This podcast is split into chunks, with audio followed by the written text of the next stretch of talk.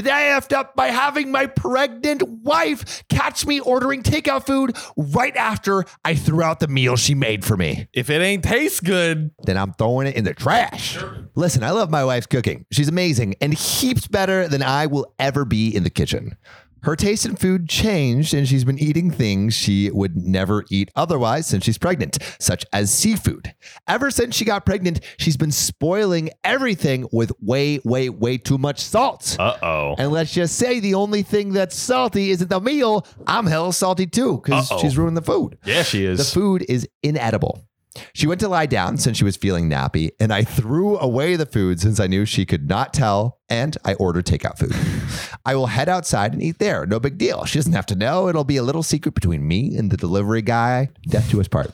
Little did I know, she was listening in on me. Of course, it upset her and she began crying. She accused me of hating our food. How dare you? Never. I came up front. I told her, Your meal's salty as hell. She told me she never noticed and I should have pointed it out. And then she began crying even more and said that it was true. I indeed hate her food. My meals are salty. Now, apparently, I won't be able to see her naked until next year. Sex is banned in this household. And she said I can make my own damn food from now on. Ouch. But there's an update. Uh oh. We're good. I cooked dinner tonight and gave her a foot rub. We talked it out and agreed to be honest with each other next time. She also called her cousin over today. Her cousin told her the same thing I did after she poured her a bowl of soup.